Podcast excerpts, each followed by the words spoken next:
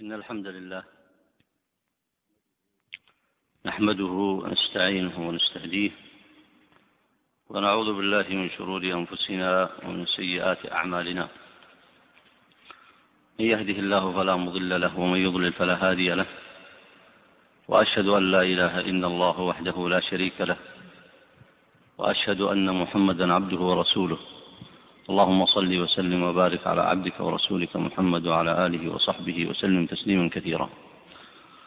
سبحانك اللهم لا علم لنا إلا ما علمتنا إنك أنت العليم الحكيم. أيها الإخوة الفضلاء هذا هو الدرس السادس والأربعون من كتاب الاعتصام للإمام الشاطبي رحمه الله. وهو استكمال للدرس السابق وعنوانه الحكم في القيام على أهل البدع والأهواء. ونبدأ في هذا الدرس من حيث انتهينا. في الدرس الماضي ابدأ اقرأ. بارك الله فيك. بسم الله الرحمن الرحيم. وقال المصنف رحمه الله تعالى والسابع القتل إن لم يرجعوا مع الاستتابة. وهو قد أظهر بدعته وأما من أسرها وكانت كفرا أو ما يرجع إليه فالقتل بلا استتابة وهو الثامن لأنه من باب النفاق كالزنادقة. هذا قد سبق شرحه في الدرس الماضي فلا نعيده. اقرأ التاسع. والتاسع الحكم بكفر من دل الدليل على كفره كما إذا كانت البدعة صريحة في الكفر كالإباحية والقائلين بالحلول كالباطنية أو كانت المسألة من باب التكفير بالمآل فذهب المجتهد إلى التكفير كابن الطيب في تكفيره جملة من الفرق فينبني على ذلك. بارك الله فيك. التاسع هنا يشير المصنف إلى أن المبتدع إذا كانت بدعته مكفرة فإن له حكما يخصه كما سيبين. وقد سبق معكم أن البدعة تنقسم إلى بدعة مفسقة وإلى بدعة مكفرة. فبدع الكفار والمشركين كعبادة القبور وما والاها من البدع المكفرة التي تدخل في نواقض الإسلام. هذا هذه النواقض تعد من البدع المكفرة. فمن درس كتاب التوحيد عرف أن المخالفات تنقسم إلى أقسام. منها ما يكون كفرا مخرجا عن الملة ومنها ما يكون فسقا. فالمعاصي التي دون الكفر هي الكبائر كالزنا والسرقة وما في حكمها يأتيها المكلف بدون استحلال فتكون فسقا ولا تكون كفرا مخرجا عن الملة. وكذلك بالنسبة للمخالفات التي هي من الكفر الأكبر والشرك الأكبر. فاذا المخالفات في حق المكلف تنقسم إلى صغائر وهي ما دون الكبائر وإلى كبائر كالزنا والسرقة ونحوها ما لم يستحلها فهي ليست من الكفر المخرج كما سبق معكم بيانه. ثم أعلاها هي المعاصي التي هي كفر وهي التي عصي الله عز وجل بها كالجحود وجحود الشرع أو الإنكار أو رد أحكام الشرع أو تكذيب الرسول صلى الله عليه وسلم أو أحدا من الرسل عليهم الصلاة والسلام.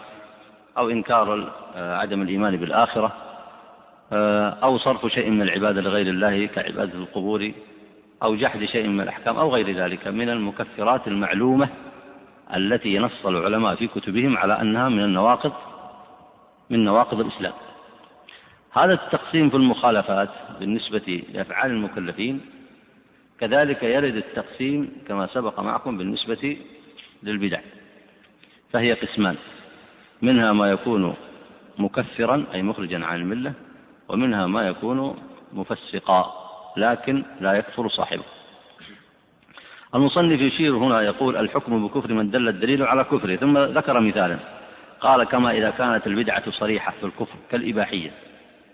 الإباحية هي فرقة من فرق الزنادقة الإباحية والخرمية تنقسم عند علماء الفرق إلى قسم إلى أقسام بابكية وماراتية وهم أصلا أتباع بابك الخرمي. يستبيحون المحرمات. يستبيحون المحرمات. واستباحة المحرمات المعلومة من الدين كما هو معلوم هو من الكفر من الكفر الأكبر وهو من النواقض المكثرة فهذه الطوائف المبتدعة طبعا يشابهها في هذا العصر الذين يستبيحون المحرمات ويستبيحون مخالفة الشرائع ويظنون أن في ذلك مصلحة لهم أو تطويرا لبلدانهم أو غير ذلك من المعاني المعلومة التي نص عليها العلماء في كتبهم. فمن استباح آه، أمرا معلوما من الدين فإن هذه الاستباحة من الكفر الأكبر. ولاحظ هنا كيف تكون آه، من البدع لأن أصحابها ينتسبون إلى الإسلام. يعني يتدينون بالإسلام ويتدينون بزعمهم بما يصنعون. يطلبون المصلحة بزعمهم أو يطلبون العدل. فلاحظ هنا أن هذه الفرقة التي تسمى الإباحية قال أيضا والقائلين بالحلول كالباطنية. القائلين بالحلول هم الذين يقولون إن آه، من يقدسون من مشايخهم أو زعمائهم يحلون في الإله. وهذا الاعتقاد أصله كما سبق معكم أصله من أين؟ من النصارى الذين يقولون بحلول عيسى عليه السلام في الله عز وجل. تعالى الله عما يقولون علوا كبيرا. وفرق الباطنية هذه كثير منها ينتسب إلى الإسلام. فهذه البدع المكفرة دل الدليل على كفر أصحابها. ومقصود المصنف هنا المثال. مقصود المصنف هنا هو بيان المثال. وإذا أردت أن تضع القاعدة في هذا أو تحفظ القاعدة في هذا فكل النواقض المكثرة التي ترجع إلى أسباب الشرك الأكبر أو الكفر المخرج عن الملة التي درستموها في كتب التوحيد هذه دل الدليل على تكفير أصحابها على أنه كفر مخرج وشرك أكبر. فهنا آه هذا النوع من البدع آه ذكر المصنف هنا أن من العقوبات على أصحابه القول بتكفير من يصنع ذلك. وقد مضى معكم أن مقاصد هذا الأمر كثيرة ولعلنا نذكر هنا بعضا مما سبقت الإشارة إليه لأهميته وهو أن بيان البدع المكفرة وبيان النواقض المكفرة له مقصد كبير في الشريعة وهو تنفير المكلفين من هذه الأنواع المكفرة أو الشرك. وينبني على ذلك تنفير القائمين عليها أو العاملين لها وتنفير بقية الناس الذين لم يعملوها. فإذا من اتبعها ممن انتسب إلى الإسلام لابد من تنفيره وتحذيره من هذه الموبقات العظام. وكذلك بقية المسلمين لابد من تحذيرهم لكي لا يلحقوا بأولئك. لاحظتم؟ فهذا هو المقصد العظيم وهو أمر مهم. وهناك مقاصد أخرى في تطبيق الأحكام الذي عنون له الفقهاء في كتبهم في باب الردة. وهذا يرجع إلى تطبيق الأحكام من جهة السلطان ومن جهة الفتوى.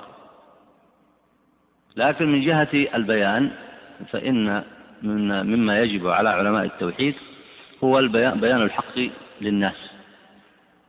ولذلك ذكر المصنف هنا أن السلف رضوان الله عليهم ومن تبعهم بإحسان كانوا في قيامهم على أهل البدع يبينون خطورة هذه المخالفات فإذا عدنا إلى المقصد السابق والمقصد الأول فإنه إذا لم تحدد نوع المخالفة بدقة حسب الاعتقاد الصحيح فإن في هذا تغريرا بالعوام وإن في هذا توهينا للدين فمثلا هؤلاء الذين يستبيحون المحرمات لو قيل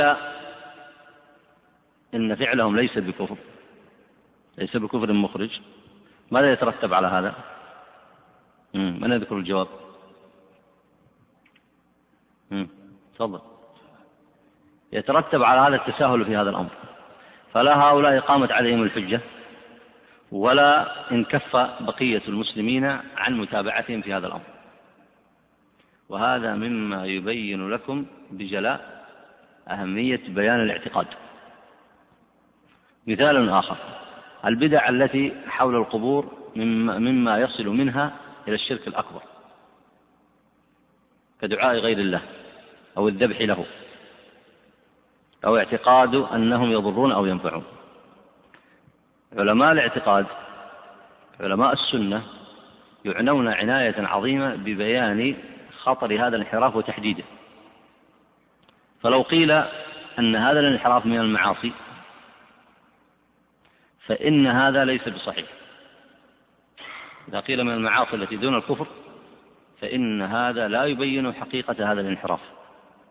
ولذلك عني علماء السنة فقالوا إن هذا النوع هو من الشرك الأكبر والكفر المخرج عن الملة ووضعوه في مرتبته الحقيقية به الحقيقة به. وضعوه في مرتبته الحقيقية. وهذا فيه نصح للمسلمين. ونصح لهؤلاء الذين ارتكبوا هذه الموبقات. ذلك أنه إذا علم أن أنه يعمل الشرك الأكبر فإنه أدعى وأحرى أن ينخلع منه حتى وإن غلبته عادته أو كثر الناس في محله أو في زمانه على هذا الفعل. وأما إذا قيل له أن هذا دون الكفر وأنه يغفره الله وتحت المشيئة فإنه قد يستمر عليه وقد يتتابع الناس عليه. ومن أوضح الأمثلة في هذا العصر هو تتابع الناس وكثرتهم على ما يسمى بعبادة القبور في العالم الإسلامي فكان المفروض أنها, أنها تنقطع ولا تستمر أليس كذلك؟ لأنها بدع مخالفة للشريعة ومع ذلك فهي تزداد لماذا؟ لأنه لم يوقف منها الموقف الصحيح إلا بقية من بقية علماء السنة الذين يبينون أن هذا من نواقض التوحيد وأما كثير من المتفقهة في كثير من الأقطار فإنهم يعتبرون هذا إما أن يكون من المشروع وهذا أشد فتنة وإما أن يعتبرونه من الكبائر التي دون الشرك. وهذا غلط لأن هذا من جنس الشرك الأكبر الذي جاءت الأنبياء عليهم الصلاة والسلام للنهي عنه. فلا يجوز صرف شيء من العبادة لغير الله عز وجل لا في عبادة القبور ولا في غيرها. فهنا من آه، حكم أهل السنة على أهل البدع هو أن يظهروا الحق في أمر التوحيد. بحيث بحيث لا يتتابع الناس على هذه المنكرات ويخرج الناس منها. فإنه من المستيقن. لو أن كثيرا ممن هم الآن يطوفون وينذرون ويذبحون حول القبور لو قال لهم علماءهم في أماكنهم كما أفتى بذلك الأئمة الأربعة والسلف من قبلهم لو قالوا أن ذلك مما يناقض التوحيد وهو من الشرك الأكبر الذي نهى الله عنه لقام كثير منهم مما هم فيه من الخرافات والبدع الشركية. ولكن لما لم يقل لهم ذلك ظن كثير من العوام أن ذلك إما أن يكون مشروعا وإما أن يكون مخالفة يسيرة فإذا لاحظ الآن قول المصنف التاسع الحكم بكفر من دل الدليل على كفره لأن هذا من البيان للتوحيد. من البيان للتوحيد. وكذلك آه، المذاهب الفكرية المعاصرة التي أهلكت كثيرا من المسلمين كالشيوعية التي هلكت وكالعلمانية التي ما زالت تنتشر في أقطار كثيرة. لو أفتى العلماء فيها وقد أفتى كثير منهم بأنها مضادة للشريعة ومضادة للتوحيد. وأن هذه المذاهب لا تقبل الشرع. لا تقبل الشرع. ولا ترى أن الشريعة تحكم الحياة. أو ترى أنها تحكم شيئا من الحياة لكن لا تحكم الحياة كلها. هذا مناقض للتوحيد. فإذا لو ظن الناس أن المذهب العلماني أو المذاهب الأخرى من المذاهب المستوردة من الغرب أنها توافق الإسلام في الجملة أو في شيء منه أو ليست بكفر مخرج تتسارع الناس إليها فهلكوا فيها. كما صنع كثير ممن ينتسبون للإسلام وخاصة هذه المذاهب في العالم الإسلامي وقودها وأنصارها من أبناء المسلمين من الذين كانوا ينتسبون للإسلام. فتبين هذا المعنى وتأمل موقف السلف وهو ما أشار إليه المصنف أن من الحكم على أهل البدع القيام فيهم هو أن تحدد مراتب الانحراف بحسب الدليل الشرعي. وذلك محافظة على التوحيد وتحذيرا من الشرك. وذلك في مصلحة المكلفين أنفسهم سواء الذين انحرفوا أو الذين هم قاب قوسين أو أدنى من الدخول في هذا الانحراف. المسألة التي أشار إليها المصنف الأخرى هي مسألة علمية دقيقة لكن لا بأس من الإشارة إليها. فقوله هنا ذهب المجتهد يقصد آه، ابن الطيب وهو أبو بكر محمد ابن الطيب ابن الباقلاني من كبار المتكلمين. آه، له تصانيف وهو يعتبر من كبار المؤسسين أو المؤثرين في نشأة المذهب الأشعري. توفي عام ألف آه، عام 403 هجرية.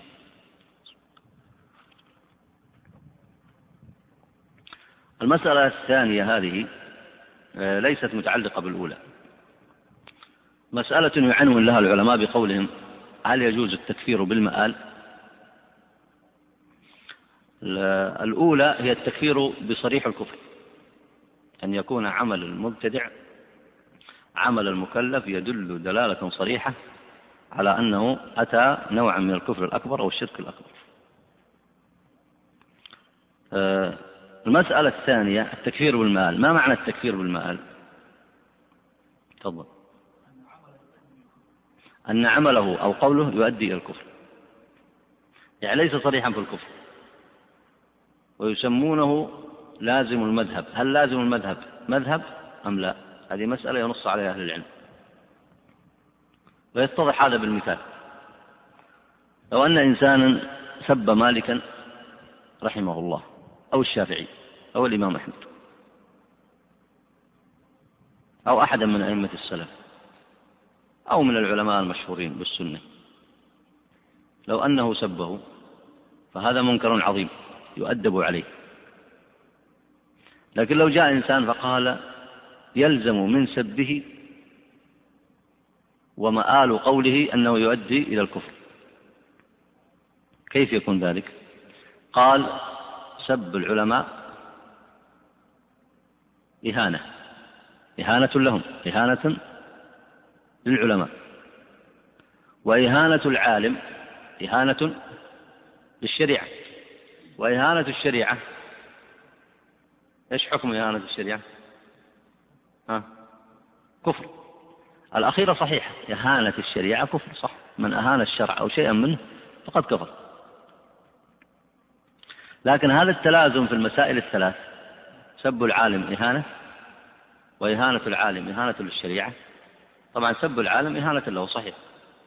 والثالثة صحيحة وهي إهانة الشريعة كفر. لكن التي في الوسط هذه اللي تحدث بها التلازم وهي أن سب العالم إهانة العالم إهانة للشريعة هذه فيها نظر. فقد لا يلتزم بها صاحب القول الأول إذا جئنا له. قل أنت سببت مالك؟ قال نعم. فيعذر ويؤدب على ذلك. قلنا له هل أنت أردت أن تهين الشريعة؟ قال لا. فهل التزم بالأخير؟ التزم به. فنحن إذا لا نلزمه به وهذا هو الصحيح. وهذا هو الصحيح أن لازم المذهب ليس بمذهب. وإن كان في عرض القضية في الأول كأنها صحيحة. هذا سب عالم من علماء السنة سب العالم إهانة له إهانة العالم إهانة للشريعة إهانة الشريعة كفر. لكن هذا التلازم لا يمكن أن نوافق عليه حتى ننظر هل يلتزم به صاحبه أو لا. فالصحيح أن لازم المذهب ليس بمذهب. وهنا قول القاضي ابن الطيب في التكفير بالمآل هو على خلاف قول المحققين. على خلاف قول المحققين. والصواب ما ذكره آه، المحققون من أهل العلم. قالوا لازم المذهب والقول سوى قول الله وقول رسوله له ثلاث حلاوات. له ثلاث حالات. الحالة الأولى أن يلتزمه صاحبه وهذا قول صريح له مثلا في المثال السابق الذي يسب العالم. لو قلنا وإهانة العالم إهانة للشريعة. قال نعم. فهذا قد التزم به. قوله قول صريح له. الثاني ألا يلتزم. فهذا لا يلزمه حتى لو ظهر التناقض. حتى لو ظهر أنه متناقض في كلامه لكن لا يلزمه إلا أن يلتزمه. الحالة الثالثة أن يسكت عن اللازم فلا يذكر باللازم ولا يمتنع عنه. والصحيح كما سلف من مذهب المحققين أن لازم المذهب ليس ليس بلازم.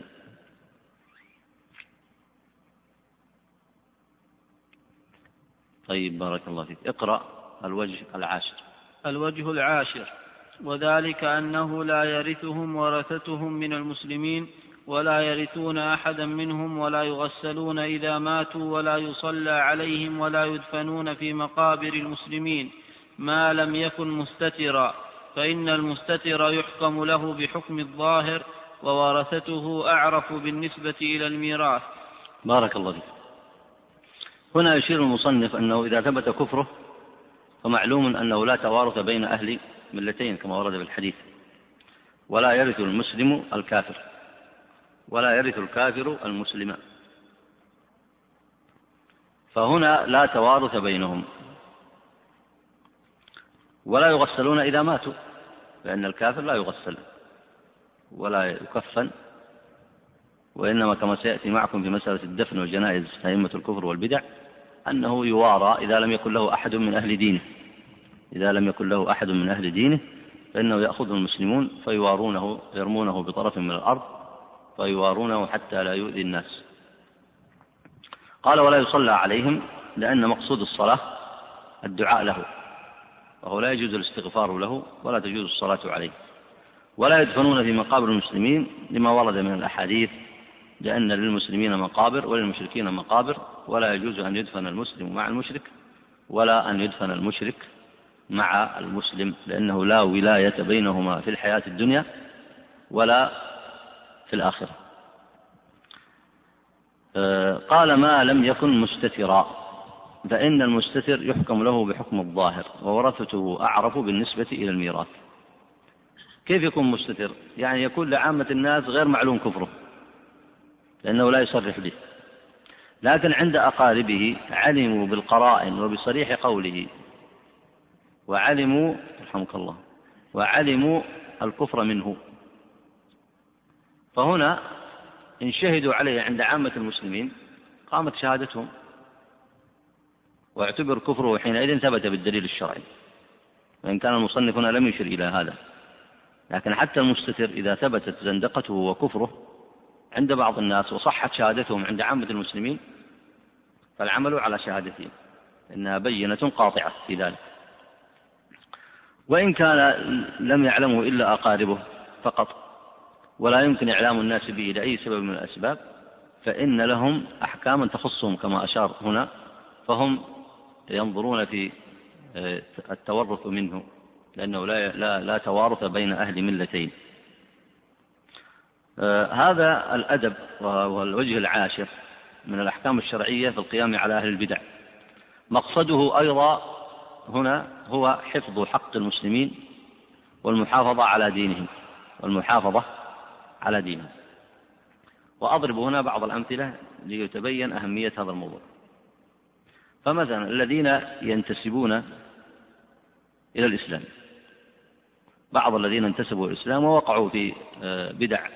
وخلنا نأتي بأمثلة ظاهرة بينة. في بدع من بدع الشيوعية. هذا المذهب كما هو معلوم انتشر في العالم الإسلامي. ثم بدأ يقصر لما سقطت الشيوعية. فلاحظ معي هنا لو أنه أول ما بدأ من جاء به أول من جاء به؟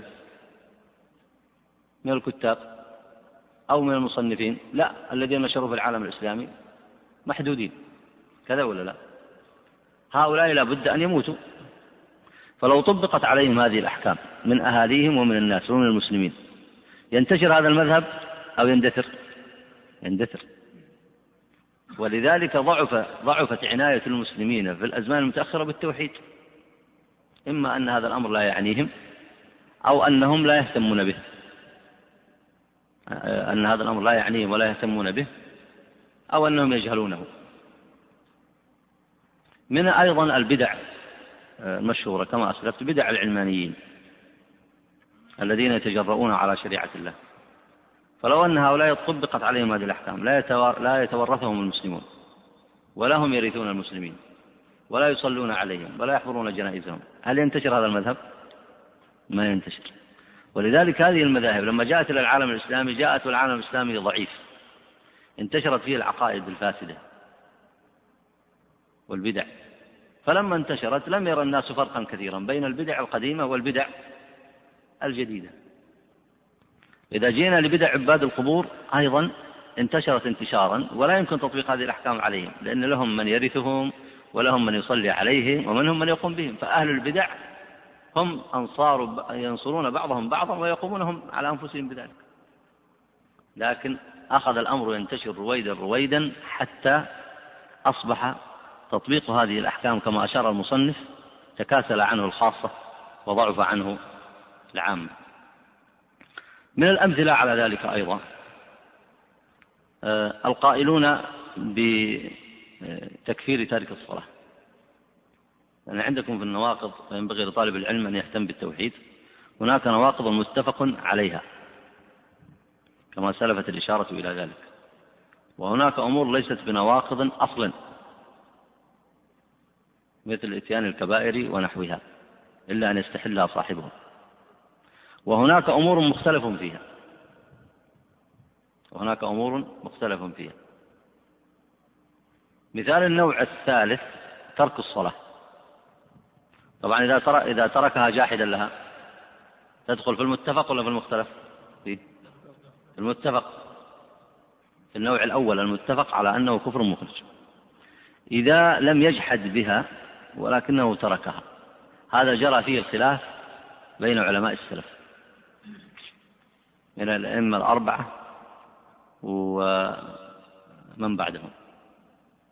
فهناك من أهل العلم كأحمد وإسحاق وأهل الحديث قالوا بأنه يكفر كفرا مخرجا عن الملة ويفتون بأن ترك الصلاة وإن كان بغير جحود فإن صاحبها يكفر ويستدلون على ذلك بحديث جابر وغيره في الصحيح. أن النبي عليه الصلاة والسلام قال العهد الذي بيننا وبينهم الصلاة فمن تركها فقد كفر. وبين الرجل وبين الشرك والكفر. شوف بين الرجل وبين الشرك والكفر ترك الصلاة. وقالوا هذه الألفاظ جاءت معرفة كلفظ الشرك ولفظ الكفر. فهذه تدل على أنها مطلقة. ولم نجد في النصوص الشرعية ما يدل على تقييد هذا الحكم في إثبات الإيمان والإسلام لتارك الصلاة.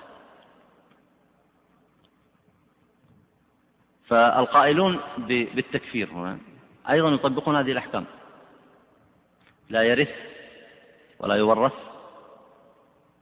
لا يورث إذا مات عن أبيه المسلم إذا مات أبوه المسلم لا يرثه ولا آه، ولا يورث ولا يصلى عليه ولا يدفن في مقابر المسلمين. وتنطبق عليه هذه الأحكام. وتطلق زوجته منه كما هو معلوم في كتب الفقهاء القائلين بتكفيره.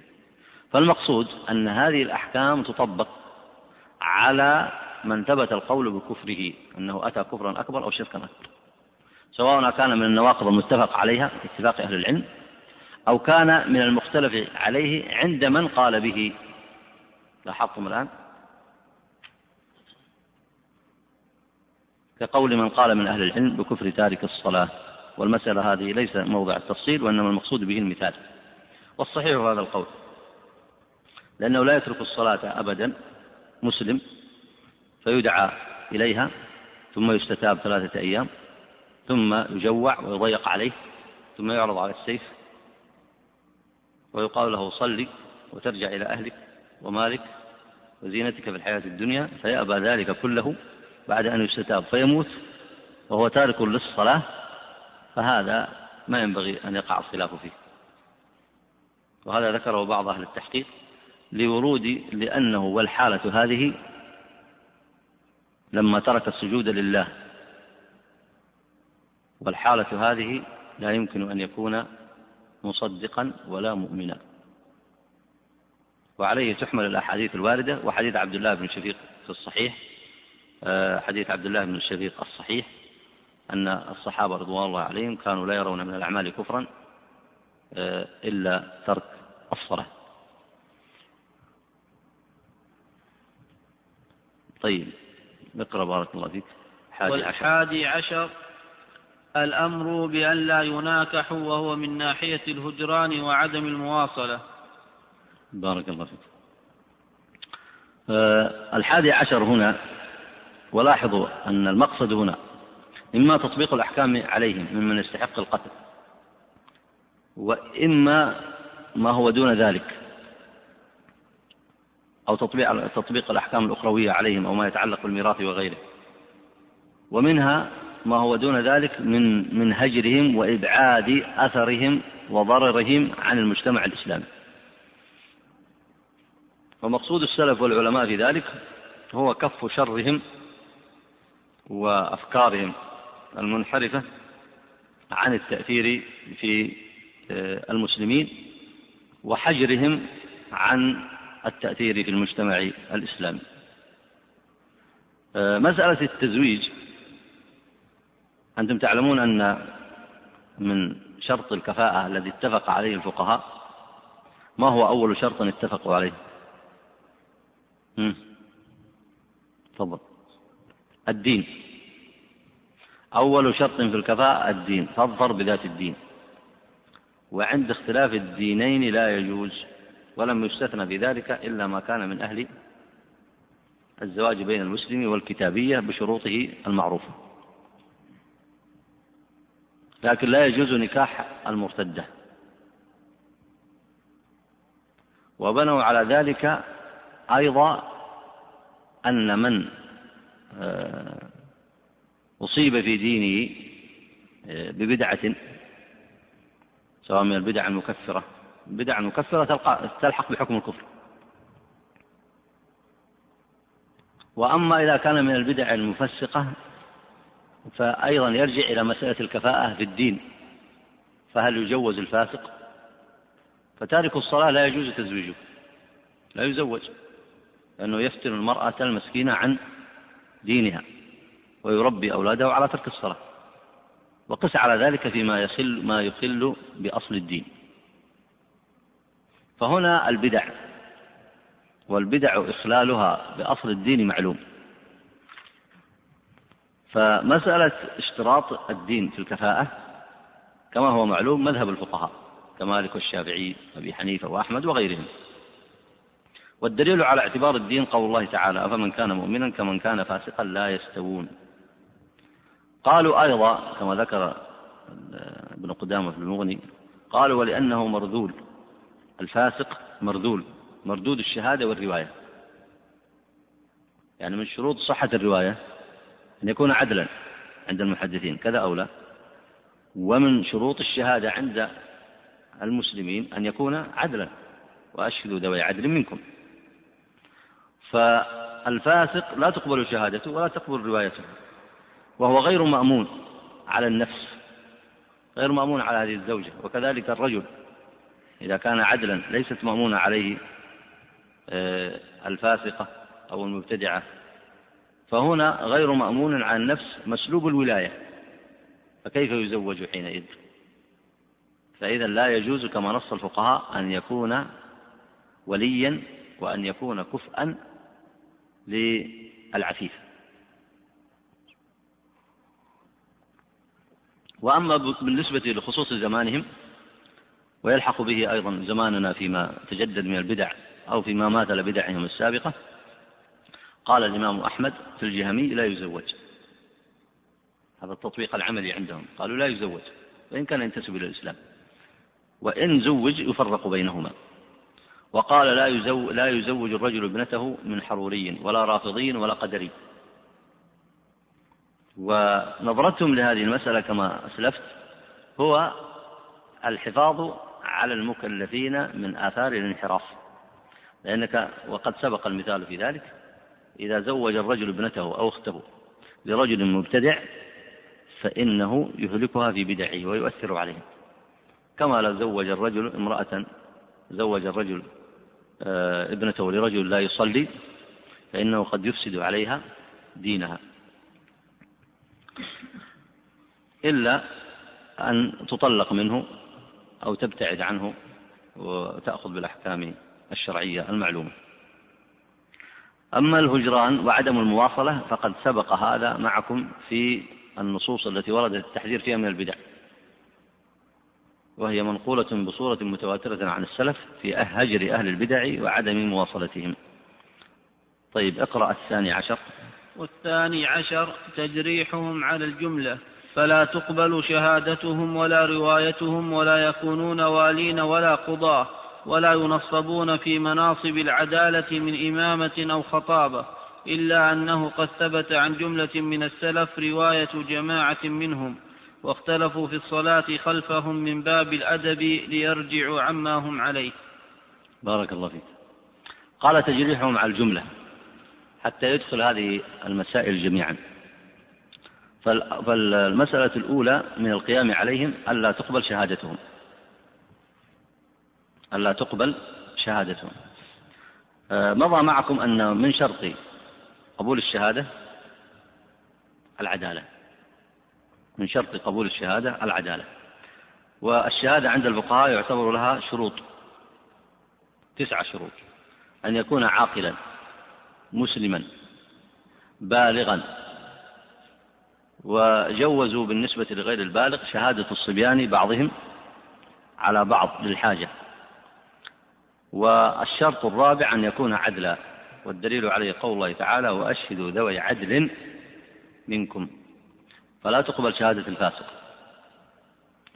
الشرط السادس أو الخامس أن يكون حافظا لما يشهد به غير مغفل وغير معروف بكثرة الغلط.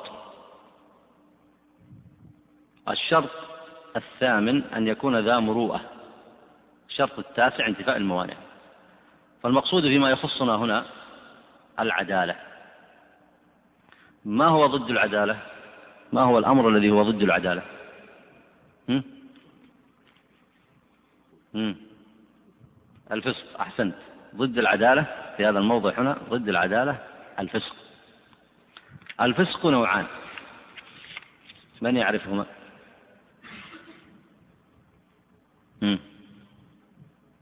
الفسق نوعان. تفضل.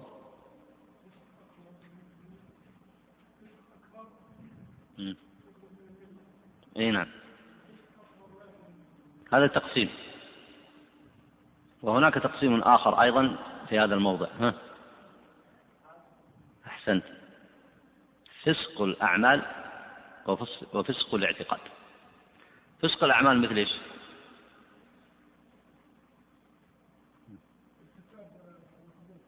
ارتكاب الكبائر الموبقات الزنا السرقة القتل. فالفاسق هذا لا تقبل شهادته. فسق الاعتقاد الذي هو البدعة الذي هو البدعة. فلاحظوا الآن الفسق الأول فسق الأعمال كإتيان الكبائر. الفسق الثاني فسق الاعتقاد كالبدعة. آه، عند مالك وإسحاق وأبي حامد من أصحاب الشافعي وغيرهم من العلماء أن هذا وهذا يوجب رد الشهادة. يوجب رد الشهادة فلا تقبل شهادته لأنه فاسق. طبعا الكلام الآن ليس في المبتدع الكافر. المبتدع الكافر لا تقبل شهادته وليس هذا موضع نظر. لأن حكم حكم الكافر الكفار لا تقبل شهادتهم ولا روايتهم. لكن الكلام فيما دون ذلك من آه، فسقة المبتدعة ممن كانت بدعته فسقا. فهذا قاسوه على من أتى الكبائر فكان عمله آه، فسق. فهذا وهذا لا تقبل آه، شهادته وترد شهادته. ومن الفقهاء من أجاز شهادة المبتدع طبعا غير الكافر إذا كان لا يرى الشهادة بالكذب. يعني هم وجدوا بعض المبتدعة كبعض الخوارج أو بعضهم كانوا لا يرون الكذب بل يشددون في ذلك. فمن العلماء من أجاز شهادته وسيأتي الكلام في روايته. قال ابن قدامة في المغني والصحيح أن فسق الاعتقاد كفسق الأعمال فترد شهادتهما للآية. وأشهدوا ذوي عدل منكم وهذا فاسق ببدعته وليس بعدل فلا تقبل شهادته. قال والمعنى فيهما واحد لأن هذا فسق بالعمل وهذا فسق بالاعتقاد. طبعا المصنف هنا لدقته قال على الجملة فأيضا مما يتفق عليه الفقهاء أنه ترد شهادته تأديبا له وزجرا.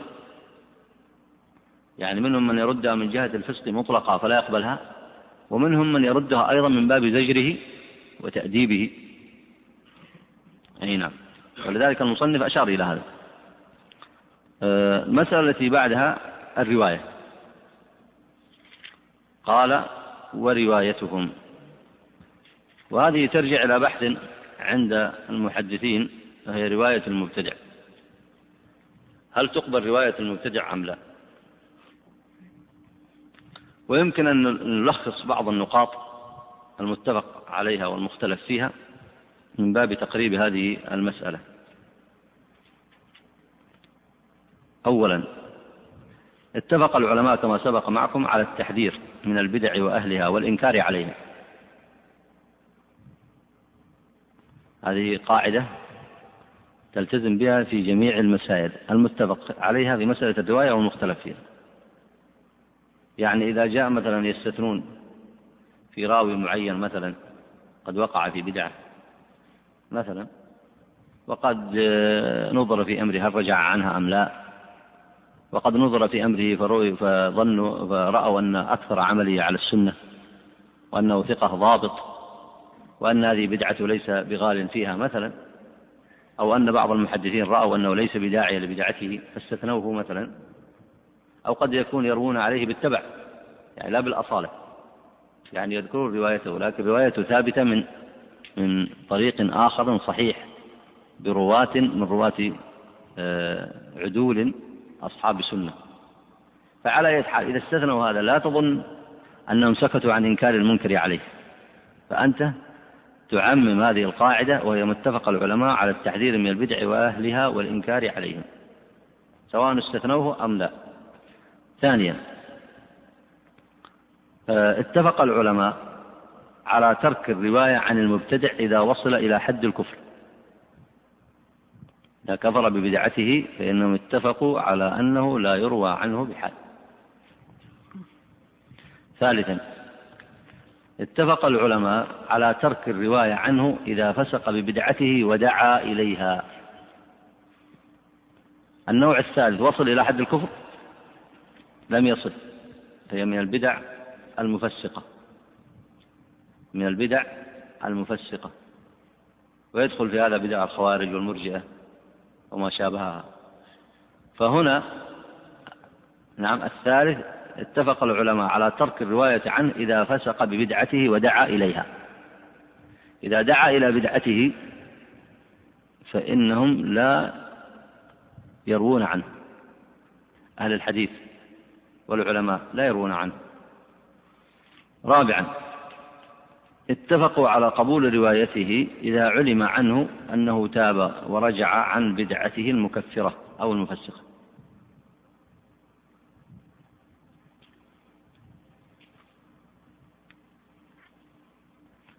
الخامس اختلفوا في الرواية عنه في غير هذه الحالات وهي حالة واحدة ما هي؟ من يستطيع يستنبطها؟ يذكرها؟ ها تفضل.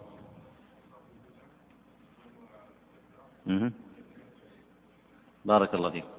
صاحب البدعة غير المكفرة أي البدعة المفسقة إذا لم يدعو إذا لم يدعو إليها. لاحظتم؟ قالوا إذا فسق ببدعة ولم يدعو إليها. الجمهور تقبل روايته إذا تحققت فيها شروط الرواية. إذا تحققت فيها شروط الرواية. مالك وإسحاق وبعض أصحاب الشافعي ترد لتخلف شرط العدالة وثبوت الفسق فيه بسبب الابتداع.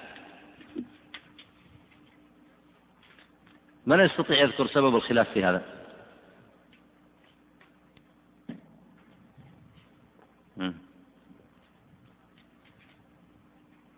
تفضل. أي نعم. هذا من رد روايته. ومن قبلها؟ ومن قبل روايته.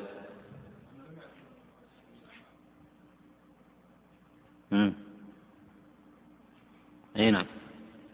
تفضل.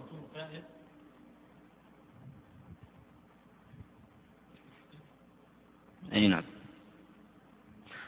قريب من هذا. سبب الخلاف في ذلك أن من نظر إلى كونه غير داعية لبدعته ونظر أيضا أنه لا يتدين بالكذب رأى جواز الرواية عنه للحاجة.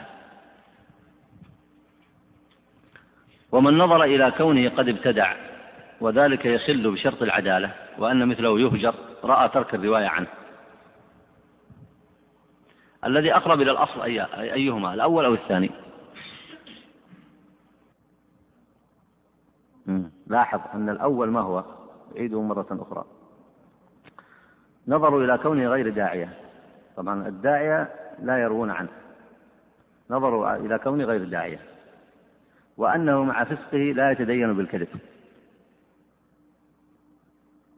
لاحظ ثم رأوا الحاجة للرواية عنه. فرووا عنه. الثاني وهو عدم الرواية عنه كمذهب مالك وغيره رأوا أن ابتداعه يخل بشرط العدالة وأنه لسبب هذا الفسق في الاعتقاد يهجر يهجر ومن هجره ترك الرواية عنه. السؤال أيهما أقرب إلى الأصل؟ الأول كيف؟ الأقرب الثاني. لأنه إذا ابتدع القاعدة إن كانت بدعة مكفرة فيكفر وإن كانت مفسقة فيفسق. والقاعدة في الفاسق تصح روايته أو ترد؟ ترد. وتقبل شهادته أو ترد؟ ترد. فهذا أقرب إلى الأصل. والتعليل بالحاجة في الأول ذكر المحدثين له اعتبارات. فمنهم من قال قد يروى عنه للحاجة وقد لا يحتاج لأن هذا الحديث الذي يأتي من طريقه في روايته وهو في وسط السند يروى هذا الحديث بسند آخر ليس فيه صاحب بدعة. وهذا معلوم عند المحدثين وكثير. وهذا معلوم. فلاحظ هنا أن الأصل الأقرب إلى الأصل هو الثاني. والله أعلم. ومن وقعت عنه الرواية في بعض كتب الحديث وعرف مثلا ببدعة الإرجاء أو غيره آه، من وقعت عنه الرواية إما لكون الرواية عنه ليست أصلا بل تثبت عن طريق معتبر غير طريقه فحينئذ لا يضر وإما لكون بدعته غير مؤثرة في شروط الرواية لسبب رجوعه عنها أو لسبب آخر رجحه بعض أئمة الحديث. فالأصل هو عدم الرواية إلا إذا صح استثناؤه لسبب المعتبر عند أئمة عند بعض أئمة هذا الفن. وإن كان مالك وغيره يشدد في ترك الرواية عنه زجرا لهم وتأديبا. وكل ذلك في أي نوع؟ حتى ما تختلط عليكم الأنواع. في أي نوع؟ غير داعية وأن تكون البدعة مفسقة. هذا والله أعلم. أما قوله هنا ولا يكونون والين ولا قضاة ولا ينصبون آه، في مناصب العدالة من إمامة أو خطابة فهذا واضح جدا معلوم. لأن مقصود الولاية ومقصود القضاء ما هو؟ العدل وهداية الناس إلى التوحيد والسنة. فإذا نصبت عليهم مبتدعة فهو أحرى بهم يدلهم على السنة ولا يدلهم على البدعة؟ فتكون أنت قد خنت الأمانة وأوقعت هؤلاء العوام في ريبة من دينهم لأنك وليت عليهم من لا يصلح للولاية. وكذلك لا يجوز تنصيبه إماما أو خطيبا لأن العدالة شرط في ذلك. هذه الوظائف الدينية العدالة شرط فيها. وسيأتي معكم آه، تفصيل في مسألة الصلاة وهي تتعلق بمسألة الإمامة والخطابة. طبعا هذه المسائل كثير من الناس يظنها مسائل جزئية قد لا يكون لها كبير أثر في حفظ مسائل الاعتقاد. وإنما يقع ذلك لمن لم يعنى بدراسة التوحيد. في العالم الإسلامي في العصور المتأخرة ما هو بس المبتدعة الذين تولوا آه، ولاية المسلمين وقضاتهم بل خرج هناك من يطلب الفتوى في جواز تولية القضاة لما دخل الاستعمار في بلاد العالم الإسلامي. هناك من طلب الفتوى هل يجوز أن يولي الإنجليز مثلا قضاة يحكمون بين المسلمين؟ ووجد هناك من يفتي بالجواز ظلما وجورا. فوليت كثير من مصالح المسلمين لأناس لا يقيمون للدين وزنا. وهم الذين نشروا البدع ونشروا الضلالات. وأشد مع المسلمين هذا الأمر. أشد مع المسلمين هذا الأمر. ولذلك لا يجوز تقديم آه، الكفار وهذه تتعلق بمسائل تنصيب النصارى أو اليهود أو غيرهم وهي مسائل مبحوثة ولها ضرر كبير في تاريخ العالم الإسلامي قديما وحديثا. ومنه أيضا أهل البدع أنه لا يجوز توليتهم على أمور المسلمين لأنهم يفسدون عليهم دينهم. وأهم شيء في المجتمع الإسلامي هو حفظ الاعتقاد. أهم شيء في المجتمع الإسلامي هو حفظ الاعتقاد وحفظ الشريعة. قوله هنا إلا أنه قد ثبت عن جملة من السلف رواية جماعة منهم هذا مضى الكلام عليه في مسألة إيش؟ ها؟ في مسألة الرواية. واختلفوا في الصلاة خلفهم من باب الأدب ليرجعوا عما هم فيه. يعني المصنف رحمه الله لما جاء لهذا الباب أدخل فيه مسائل كثيرة. وتذكرون أنه في أول الباب ماذا قال؟ قال وهذا الأمر وإن تكاسل عنه العامة والخاصة إنه آه، إلا أنه لا بد من إيراد لمحة. فهذا الكلام الذي أكثر منه في مسائل في المسائل هذه آه، هو يعتبره لمحة وإلا فإنه يستحق كتابا مفصلا وهو اعتذر عن ذلك للسبب الذي ذكره. آه، الصلاة خلف المبتدع وأهل الأهواء ومثلها الصلاة خلف أهل خلف أهل الفجور.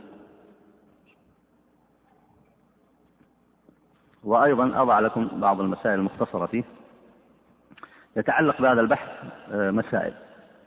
المسألة الأولى التي أشار إليها المصنف هنا وهو أنه يجب على المسلمين أن لا يقدموا مبتدعا للإمامة بل يجب منعه من الولاية والإمامة والرواية.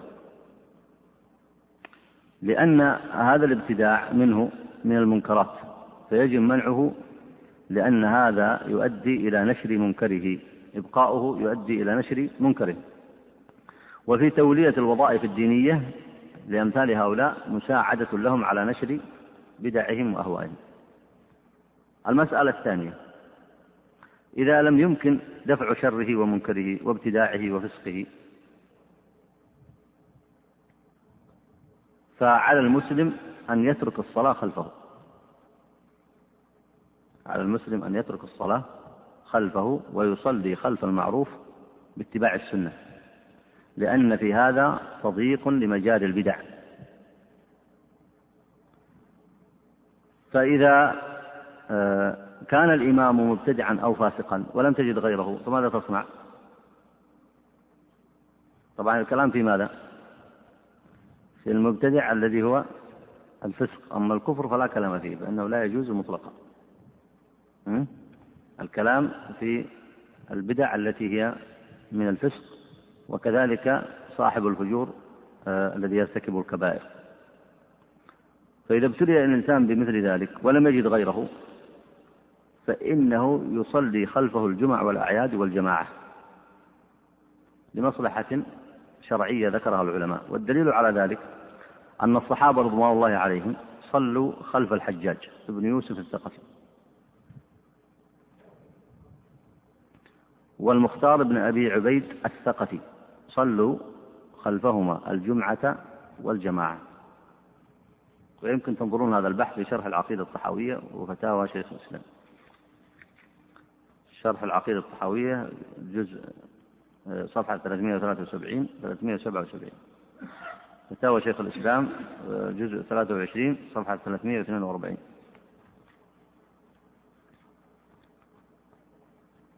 المسألة الثالثة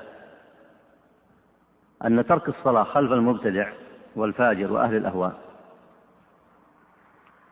وطبعا الكلام في إذا لم تبلغ عقائدهم إلى درجة الكفر الأكبر.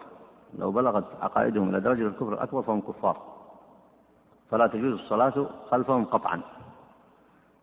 آه، ترك الصلاة خلف المبتدع والفاجر وأهل الأهواء. هو من باب زجرهم وإبعادهم عن الوظائف الدينية ودفع شرهم عن المسلمين. لأنه قد يرد عليك سؤال الآن وأن تقرأ. آه، إذا قيل لك من صحت صلاته لنفسه صحت لغيره. هذا صحيح أو ليس بصحيح؟ ليش؟ صحيح. صحت صلاته لنفسه. يعني الفاسق المبتدع إذا صلى. يفتى بإعادة الصلاة والفاسق إذا صلى. يفتى بإعادة الصلاة ولا صحت صلاته؟ صلاته صحيحة. والقبول علمه عند الله. أنا أتكلم بالصحة. طيب. فمن صحت صلاته لنفسه. الفاسق تصح صلاته لنفسه وتصح والمبتدع الفاسق تصح صلاته لنفسه. ومن صحت صلاته لنفسه صحت صلاته لغيره. فلماذا إذا يمنع من الصلاة خلفهم؟ من يذكر الجواب؟ أحسنت. لردعهم وزجرهم والتحذير منهم. لأن الصلاة خلفهم كرامة. تكريم لهم. وإبقاء لهم في مثل هذه الوظائف الدينية فلا يجوز. ومن ثم تترك زجرا لهم. يعني لا يجوز إعانتهم على ذلك. ومن أسباب إبعادهم عن ذلك أيضا ومن أسباب ومن التحذير لهم ترك الصلاة خلفهم. حتى وإن قال لك قائل ألا تصحح صلاة الفاسق لنفسه؟ فتقول الجواب نعم. ولا تملك غير هذا. وإذا قيل لك المبتدع الفاسق تصح صلاته لنفسه؟ فالجواب نعم. ولا أحد يفتيه بالإعادة نفتيه بالتوبة. نقول تب إلى الله عز وجل من فسقك وبدعتك لكن ما أحد يفتيه بإعادة الصلاة. فقد يعترض عليكم معترض فيقول إذا صححت صلاته لنفسه فلما لا تصحح الصلاة خلفه؟ فالجواب كما ذكره أهل التحقيق من أهل العلم أنه وإن صحت صلاته لنفسه وصحت الصلاة خلفه للضرورة مثل الصلاة خلف الحجاج وغيره مما مات له ها؟ وإن صحت الصلاة خلفه للضرورة والحاجة لكن الأصل ترك الصلاة خلفهم زجرا لهم وتحذيرا منهم. نعم. طيب اقرأ بارك الله فيك. والثالث عشر ترك عيادة مرضاهم وهو من باب الزجر والعقوبة. والرابع عشر ترك شهود جنائزهم كذلك. والخامس عشر الضرب كما ضرب عمر رضي الله عنه صبيغا. وروي عن مالك رضي الله عنه في القائل بالمخلوق أنه يوجع ضربا ويسجن حتى يتوب. القائل بالمخلوق هنا يعني القائل بأن القرآن مخلوق. القائل بأن القرآن مخلوق لأن القرآن كلام الله عز وجل وكلامه صفة من صفاته سبحانه وتعالى. والكلام في الصفات كالكلام في الذات. فذات الله عز وجل من وصفها بأنها مخلوقة فقد كفر. وكذلك من وصف صفة من صفات الله بأنها مخلوقة فقد كفر والعياذ بالله. فالقائل بأن القرآن مخلوق قال مالك يوجع ضربا ويسجن حتى يتوب رواه عنه اللالكائي وهو أيضا في ترتيب المدارك. أما الخامس عشر وهو الضرب وقد سبق معكم هذا كما ضرب عمر رضي الله عنه صبيغ صبيغا. وكذلك ترك عيادة مرضاهم وهو من باب الزجر والعقوبة وهذا كله واضح. باقي الرابع عشر وهو ترك شهود جنائزهم. وهذا يحتاج إلى آه، ذكر بعض الأحاديث الواردة فيه ويحتاج إلى ذكر السبب. فهل تشهد جنائز أهل البدع؟ ومثله أيضا آه، من البحوث الغريبة. والغريبة أقصد لخفاء السنة لأنها لا يدرس لا تدرس ولا تنوه عليها جواز حضور جنائز أهل الكفر. فهل يجوز حضور جنائز أئمة الكفر كما فشى في هذا العصر؟ ومثل هذا البحث الذي ذكره المصنف هنا جنائز أهل البدع. وفي هذا مسائل. المسألة الأولى إذا بلغوا حد الكفر يعني إن لم تكن بدعته مفسقة بل كانت بدعته مكفرة إذا بلغوا حد الكفر فحكمهم حكم الكفار. فلا يجوز شهادة جنائزهم وحكمهم في هذا حكم الكفار والمنافقين والمرتدين. والدليل على ذلك قول الله تعالى ولا تصلي على أحد منهم مات أبدا ولا تقم على قبره.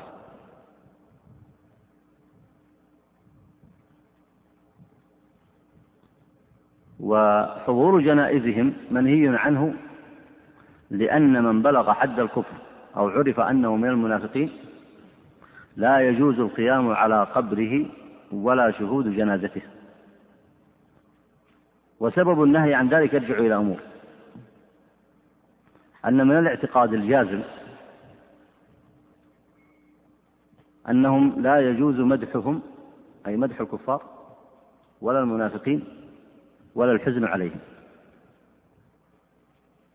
الثاني أن حضور شرائع الدفن عندهم ومراسيمهم من تعظيم شرائع الكفر.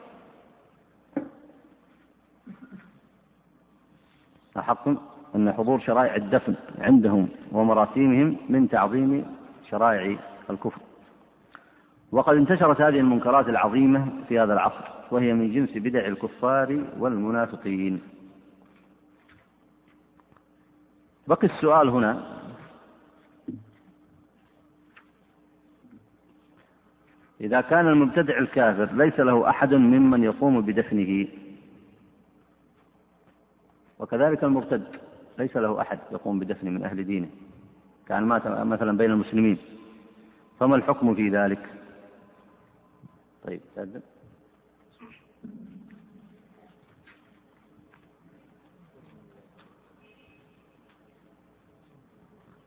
اللهم صل على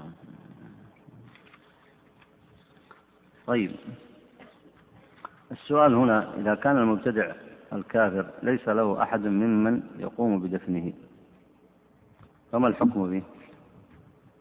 طبعا والسؤال أيضا وكذلك المرتد وكذلك المنافق إذا علم نفاقه الأكبر.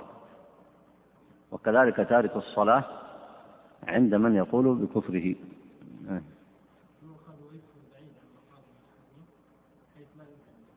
أحسنت. هذا المبتدع الذي بلغ إلى حد الكفر. كذلك المشرك إذا أشرك فحكمه حكم الكفار. ويطبق عليه ما يطبق عليهم. وعلى هذا لا يجوز شهادة جنازته ما يعمل له جنازة. ولا يأخذ أحكام المسلمين. وإنما يؤخذ جانبا ويوارى بحيث لا يضر المسلمين. هذا الحكم فيه. ويدل على ذلك أحاديث. آه، منها ما ورد عن جماعة من أصحاب النبي عليه الصلاة والسلام منهم أبو طلحة الأنصاري وهذا برواية كثيرة عند البخاري ومسلم وغيرهما أن رسول الله صلى الله عليه وسلم أمر يوم بدر بأربعة وعشرين رجلا من صناديد قريش فجروا بأرجلهم فقذفوا في طوى من أطواء من أطواء بدر خبيث مخبث. وقال إلا ما كان من أمية ابن خلف فإنه انتفخ في درعه فملأها. فذهبوا يحركوه فتزايل أي تقطع فأقروه أي في مكانه فأقروه وألقوا عليه ما غيبه من التراب والحجارة. وهذا هو الدليل على أن الكافر وفي حكم المرتد على أنه يوارى. لكن لاحظوا الفرق بينه وبين المسلم فإن المسلم له جنازة مشروعة كما هو معلوم لها أحكام شرعية. وأما الكافر فيؤخذ فيوارى بعيدا عن المسلمين حتى لا يؤذيهم. آه الثاني الحديث الثاني عن علي رضي الله عنه قال لما توفي أبو طالب أي أبوه آه أتيت النبي صلى الله عليه وسلم فقلت إن عمك الشيخ الضال قد مات فمن يواريه؟ قال اذهب فوارث ثم لا تحدث شيئا حتى تأتيني. فقال إنه مات مشركا. فقال اذهب فوارث. وهو مروي بسند صحيح أخرجه أبو داود والنسائي والبيهقي وأحمد أيضا ورجاله رجال رجال رجال ثقات. فهذا هو الدليل على أن الكافر يدفن ويوارى حتى لا يضر المسلمين سواء كان كفره أصليا وسواء كان آه، مرتدا عن الإسلام. وكذلك إذا كان من أهل البدع التي بلغت بدعته إلى حد الكفر. أي نعم اقرأ بارك الله فيك. ورأيت في بعض تواريخ بغداد عن الشافعي أنه قال حكمي في أصحاب الكلام أن يضربوا بالجرائد ويحملوا على الإبل ويطاف بهم في العشائر والقبائل. ويقال هذا جزاء من ترك الكتاب والسنة وأخذ في الكلام يعني أهل البدع. هذا الكلام من الإمام الشافعي كلام واضح بين لا يحتاج إلى شرح. وسنده عن الشافعي آه، رواه عنه أبو نعيم أبو نعيم في الحلية الجزء التاسع صفحة 116 ورواه ابن الجوزي في تلبيس إبليس. صفحة 102 وأعرض لكم بعض الأسئلة التي جاءت من الإخوة في هذا الموضوع. يقول هنا السائل إذا طالع طالب هذه الأسئلة متعلقة بهذا الموضوع وأسئلة قديمة هي. إذا طالع طالب العلم بعض كتب أهل الكلام مثل نهاية الإقدام للشهرستاني وكتب الباقلاني فهل عليه حرج في ذلك خصوصا إذا أراد منها أن تكون مرجعا عنده؟ آه، من الأسئلة أيضا ما ذكره المصنف الشاطبي ولذلك هنا قارنوا بين مواضع الكتاب. آه، قال الشاطبي في موضع سابق ذكر عن الحافظ الإسماعيلي قال وأمرت بقراءة علم الكلام وعلمت أنه عمدة من عمد الإسلام فمن يستطيع أن يقارن بين هذا الكلام وبين الكلام الشافعي الذي رواه الشاطبي هل كلام الشاطبي سابق مختلف عن مثل عن هذا القول؟ من يذكر الجواب؟ يعني ذكر كلام الحافظ سابقا الإسماعيلي ومدح علم الكلام. وهنا الشاطبي ذكر كلام الشافعي في ذم علم الكلام. فهذا المصنف الشاطبي تناقض هنا عما سبق في قوله أم ماذا؟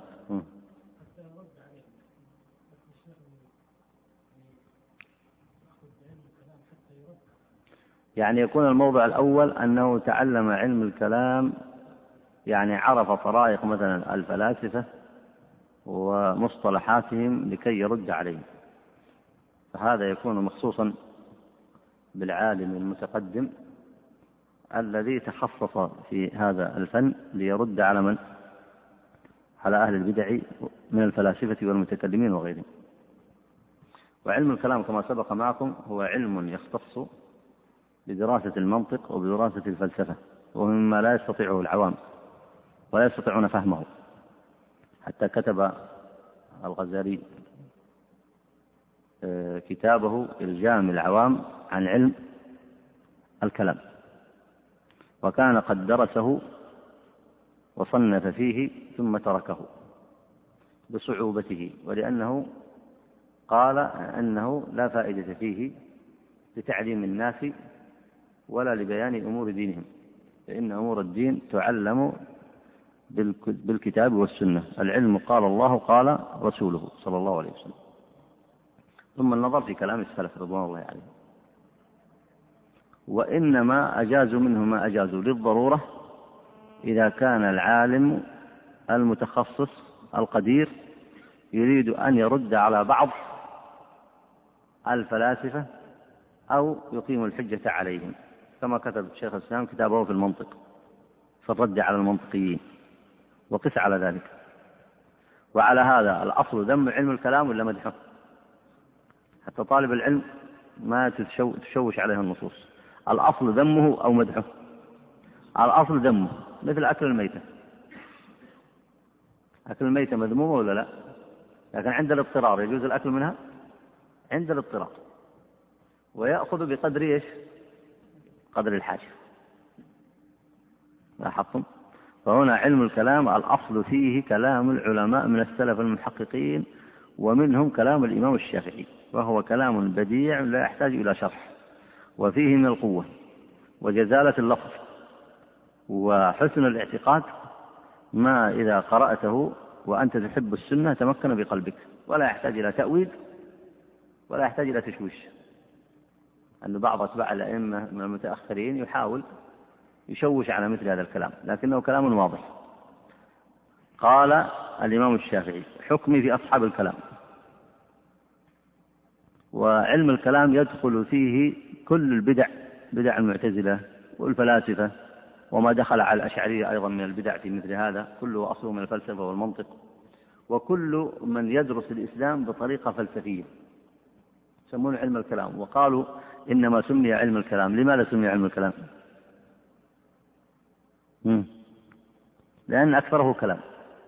يعني ما تسمع يتكلم طول اليوم ما تسمع قال قال الله وقال الرسول صلى الله عليه وسلم.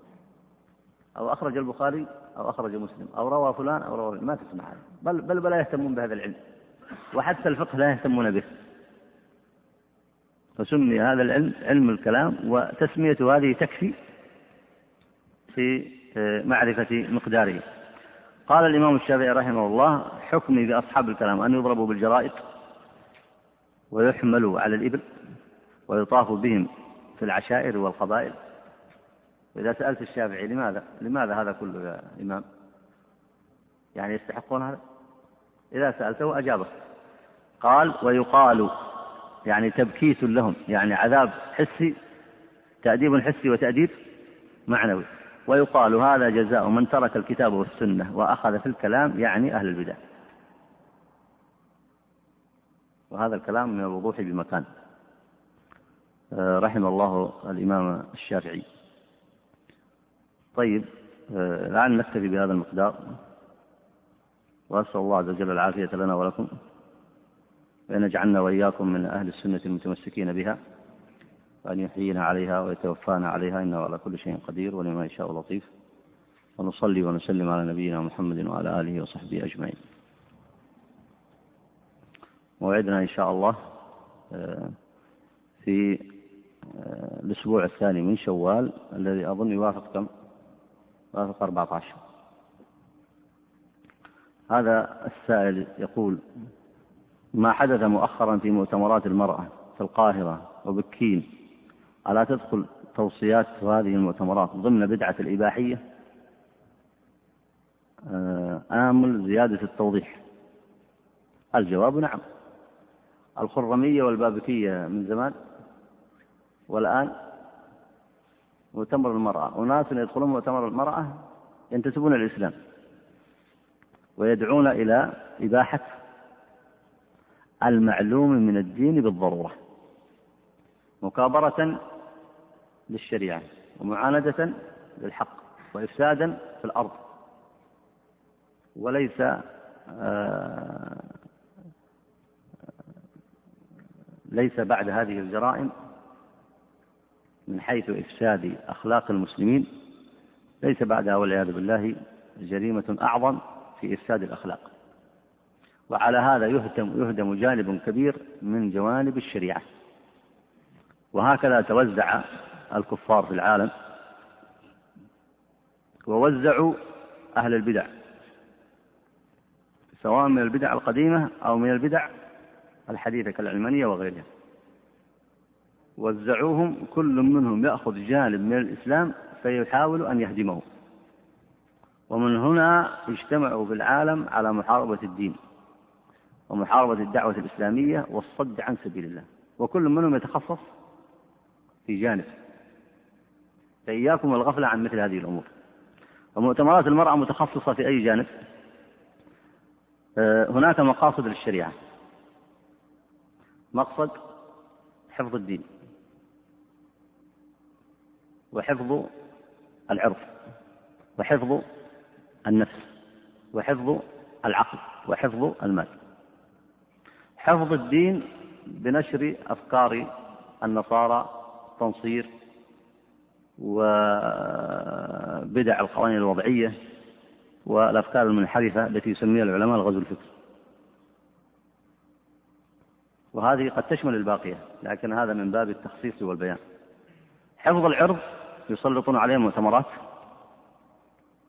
اللي يسمونها مؤتمرات المرأة وينقلونها في البلاد في العالم الإسلامي مرة في مصر. والأخير الذي بعد هذا أظنه في في الصين والذي بعده في تركيا أظن. فينقلونه هنا وهناك. وهذا الجانب يهتم بالإطاحة آه، بهذا المقصد العظيم في الإسلام وهو حفظ العرض. وهؤلاء كفار لا يلون حفظ العرض. وليس الغريب أن يدعو الكفار إلى انتهاك الأعراض لأن هذا هذا هو شأنهم هذا هو ديدنهم لكن الغريب الذين يتسمون باسم الإسلام ثم يذهبون إلى الكفر والإباحية. وإذا أحد نسبهم إلى الكفر استعظموا مع أنهم يأتونه من أوسع أبوابه. وإلا فمن يجيز الشذوذ الجنسي؟ ومن يجيز عملية الزنا؟ إلى الكفار. هذا لا يمكن أن يقول به مسلم. فهؤلاء يهدمون الإسلام من هذا الجانب. ويتسمون بأسماء المسلمين. وهم من أخطر أهل البدع. ويدعون بقية المسلمين الذين لا يوافق على مثل هذه الانحرافات يدعون يقول تعال ناقش معنا خذ واعطي. يا أخي خليك إنسان خليك إنسان يعني عندك حكمة. خذ واعطي ناقش. أجي أناقش في في أي شيء؟ في هدم شريعتي وهدم ديني؟ فالبراءة من هؤلاء هي الواجبة والتحذير منهم. وهناك أناس متخصصون في آه، هدم الجانب الاقتصادي الإسلامي اللي هو حفظ المال. وذلك بنشر الاقتصاد الوضعي الاقتصاد الجاهلي وهكذا في كل جانب من الجوانب. نسأل الله العافية لنا ولكم وللمسلمين آه، والحل هو أن يقوم المسلمون علماءهم طلاب العلم أئمتهم وعوامهم بالدفاع عن قضاياهم. وتعليم هذه الأمة كلمة الحق والتوحيد لتجتمع على شريعة واحدة ويكون ولاؤها في الله وعداؤها في الله وتستقيم على الحق وحينئذ ينصرها الله عز وجل على أعدائها. آه، يقول هنا السائل آه، ما حكم الصلاة على تارك الصلاة؟ وكذلك دفنه مع المسلمين بدون جحود؟ يعني إذا ترك الصلاة وأن يصلى عليه مجاملة. هذا سبق الجواب عنه في الدرس فلا أعيده. أما المجاملة فلا داعي لها. إذا عرفت أن إنسانا لا يصلي أصلا فأنت لا تجامل لا تحضر جنازته ولا تصلي عليه ولا يجوز لك ذلك. آه، يقول هنا آه، وكذلك بدع العزاء. أرجو أن تعطيني وصف كامل لطريقة العزاء. لنتبع السنة في مثل هذا.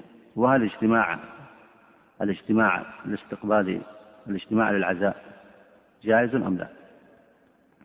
هذا أظني أجبت عليه في آه، بعض الدروس السابقة لكن لا بأس من إعادة الجواب مختصرا. العزاء الذي شرعه الله عز وجل لنبينا عليه الصلاة والسلام وعلمه النبي عليه الصلاة والسلام لأصحابه هو عزاء يحقق مقصد هذه الشريعة المباركة. وأصله في الصحيح من قول النبي عليه الصلاة والسلام لما مات جعفر بن أبي طالب رضي الله عنه قال النبي عليه الصلاة والسلام للناس ولأقاربه قال عليه الصلاة والسلام اصنعوا لآل جعفر طعاما فإن عندهم ما يشغلهم. فلاحظوا هنا أن النص أفاد أمرين القيام بكفاية هؤلاء في طعامهم حتى يزول عنهم أثر هذه المصيبة.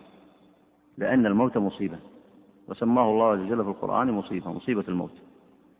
الأمر الثاني مراعاتهم فيما يشغلهم. فالناس في العزاءات التي يصنعونها كثير منهم يخالفون السنة في الأمرين معا. إذا صنعوا له طعاما صنعوا له طعاما ومعه مئات أو آلاف. كذا ولا لا؟ أصحاب الميت اثنين أو ثلاثة أو أربعة أو خمسة أو عشرة فصنعوا له طعاما ومن حوله من من الناس أو ممن يجتمعون عنده. وإذا قلت أن هذا مخالف للسنة استغرب. فأنت ذكره بالثاني. الثاني ما هو؟ فإن عندهم ما يشغلهم. ما الذي أشغلهم؟ المصيبة. فإذا جمعت الناس عليهم أشغلتهم أو لا؟ الناس هؤلاء يحتاجون من يخدمهم أو لا؟ هم سيخدمون أنفسهم؟ حتى لو قيل أن بعضهم يخدم أنفسه يخدم نفسه. لكن ما دام الناس عندك في بيتك أو دارك فأنت في حرج عظيم. ولا لا؟ تحتاج أن يكون كل أمر على ما يليق بك لأن هذا بيتك. فهذا نقض المقصد الثاني. النبي صلى الله عليه وسلم قال فإن عندهم ما يشغلهم يعني فلا تأتون لهم بما يشغلهم. أليس كذلك؟ بل خففوا عنهم الأمر وأتوا لهم بما يحتاجونه من الطعام حتى لا يقوموا بما يشغلهم. فالناس يرتكبون هذين الأمرين يأتون لهم ويجتمعون إليهم من كل مكان فيشغلونهم. ومخالفة السنة في العزاء ترجع إلى أسباب كثيرة. الجهل بها أو المكابرة عن السنة. بعض الناس إذا أخبرته بالسنة ما يقوى قلبه على الالتزام بها. يقول وماذا أصنع بالناس؟ طيب ألا تدري الناس في الأرض ماذا يصنعون في مسائل العزاء؟ هناك من يجتمعون على الطعام ثلاثة أيام ويجتمعون اجتماعا كبيرا جدا. حتى إذا قدم الإنسان عليهم من الخارج وهو لا يدري أن هنا ميت فإنه قد يظن أن ذلك عرسا لكثرة ما فيه من الاجتماع ولكثرة ما فيه من الأنوار هذه مخالفة المخالفة الثانية قد يخرج الإنسان مصيبته في الشارع أنت الآن إذا أصابك مرض هل يجوز لك أن تشتكي لكل أحد؟ يجوز لك تشتكي لكل أحد؟ إذا أصابتك مصيبة في سيارتك أو في مكان فتقول تصيح قدام الناس تقول أصابني كذا وكذا هل يجوز هذا؟ ولا هذا ينافي الصبر؟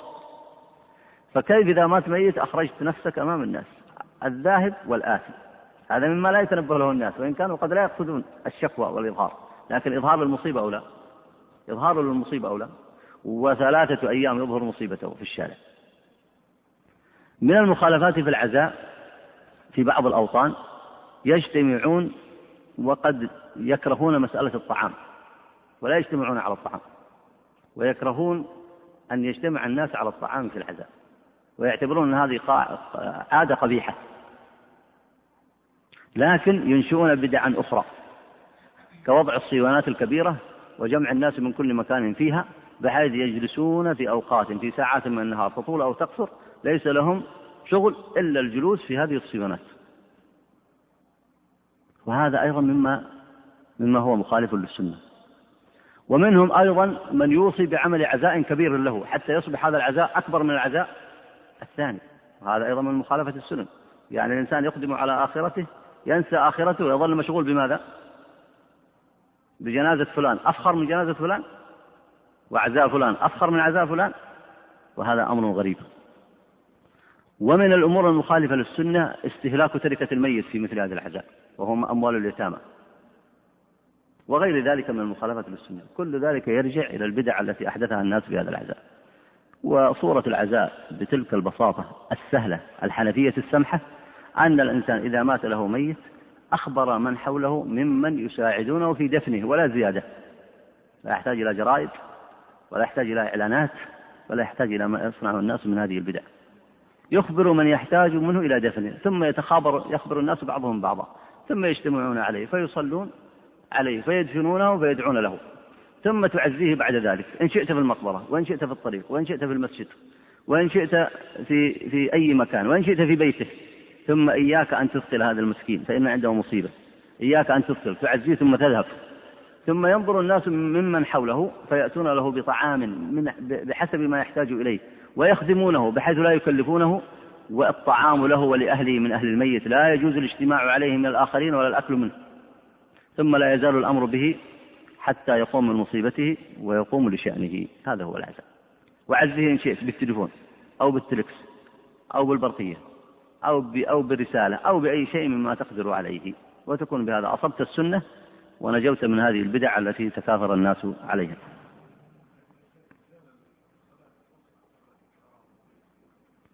هذا النقل من مكان إلى مكان هذا بحث طويل.